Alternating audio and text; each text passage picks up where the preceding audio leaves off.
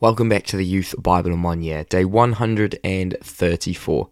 I don't know about you, but some days I feel like I just can't do anything right. I'm stuck in making the same mistakes over and over, and I know I'm not alone in this. We all have our moments where we feel like we're just treading water, trying to keep our head above and breathing. But it's in those moments that we need to remember that with God, anything is possible. No matter how impossible our situation may seem, we need to remember that God is always with us. He knows our every thought, our every feeling, and He knows what we're capable of. With God, we can do anything.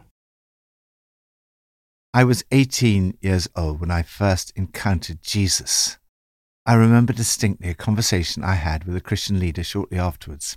I said how glad I was that I had not become a Christian earlier, since I'd been able to experience the difference between life without God and life with God. He pointed out the fallacy of this way of thinking and suggested that the sooner we experience life with God, the better. Looking back on my life now, I see the wisdom of his words. I am so grateful to God that our children can look back on their own lives and say there's never been a time in their life when they were without God. Over the years, I've interviewed hundreds of people who've encountered Jesus on Alpha. They contrast their life without God and their life with God. There is a sense of great joy and relief and often regret that they did not begin their life with God earlier. You are created to live in a relationship with God. Without that, life will never really make sense. Being with God is even more important than what you do for God. With God, everything is possible. From Psalm 60 Give us aid against the enemy, for human help is worthless. With God, we shall gain the victory, and he will trample down our enemies. Gain the victory. Compared with God's help, human help is worthless. With God, David says, we shall gain the victory. He was speaking about physical battles. The Apostle Paul writes that our main battles are not physical. They're not against flesh and blood, but against the spiritual forces of evil in the heavenly realms. David prays, Save us and help us with your right hand, that those you love may be delivered. Give us aid against the enemy, for human help is worthless. With God, we shall gain the victory. Lord, thank you that with you I can be confident in all the battles I'm facing. I trust in you today. New Testament from John 8. When Jesus spoke again to the people, he said, I am the light of the world. Whoever follows me will never walk in darkness, but will have the light of life. The Pharisees challenged him. Here you are, appearing as your own witness. Your testimony is not valid. Jesus answered, Even if I testify on my own behalf, my testimony is valid, for I know where I came from and where I am going. But you have no idea where I come from or where I am going. You judge by human standards. I pass judgment on no one. But if I do judge, my decisions are true, because I am not alone. I stand with the Father who sent me. They did not understand that he was telling them about his Father.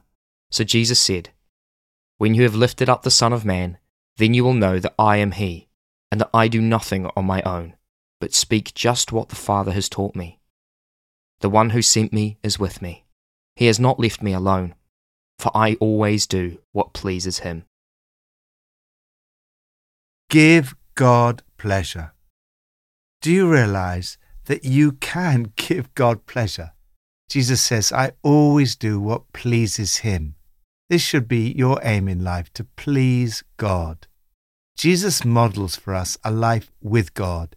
He says, I'm not alone. I stand with the Father who sent me. He says, The one who sent me is with me. He has not left me alone. Throughout this passage, we discover something about Jesus' relationship with his Father. Jesus says, I know where I came from and where I'm going. So many people struggle in life because they don't know where they came from or where they are heading. They struggle with a lack of purpose and direction in their lives. In a close relationship with God, you can know where you came from and ultimately where you're heading. Jesus' relationship with the Father was also the source of his purpose and direction day by day. He says, I do nothing on my own, but speak just what the Father has taught me. He says, The one who sent me is with me. He has not left me alone. This is the model for us. God was with Jesus. Jesus knew he was never alone.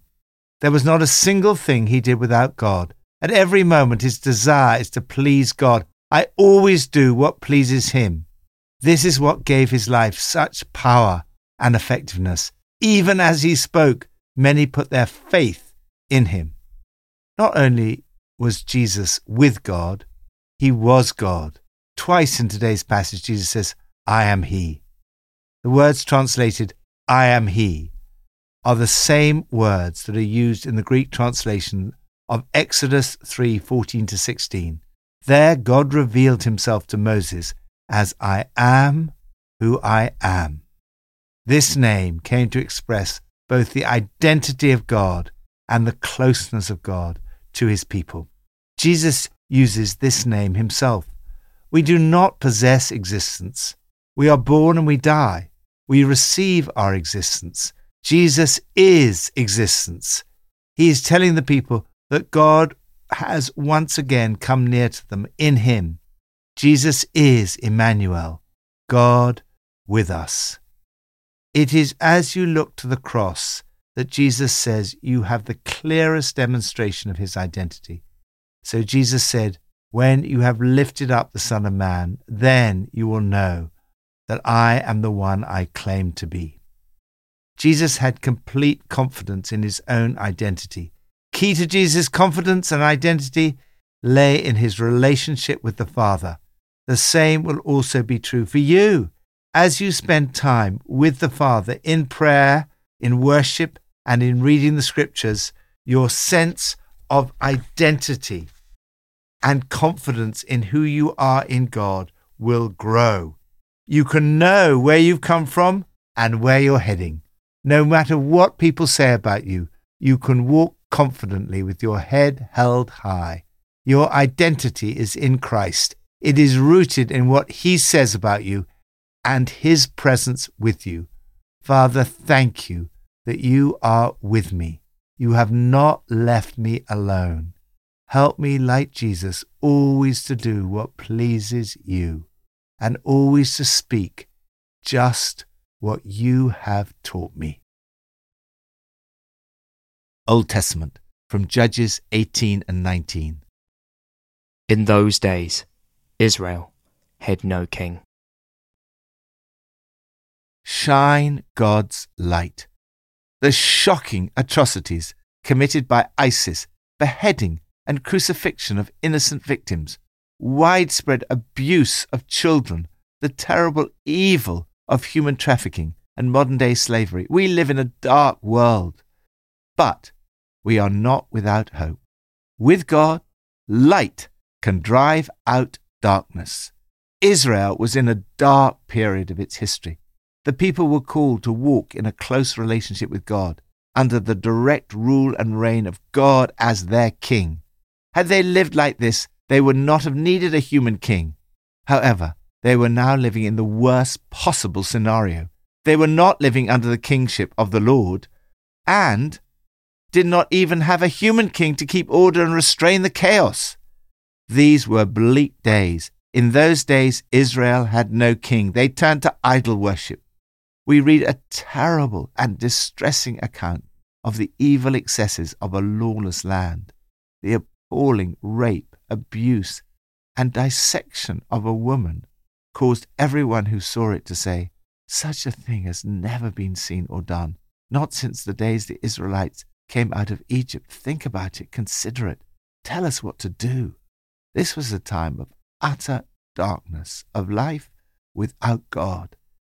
Terrible as this atrocity was, it is not unique in the history of the world.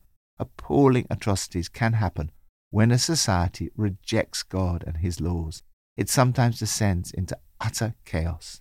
Lieutenant General Romeo Dallaire, who in 1994 was part of the UN mission to Rwanda and witnessed the genocide, was asked how he could still believe in God.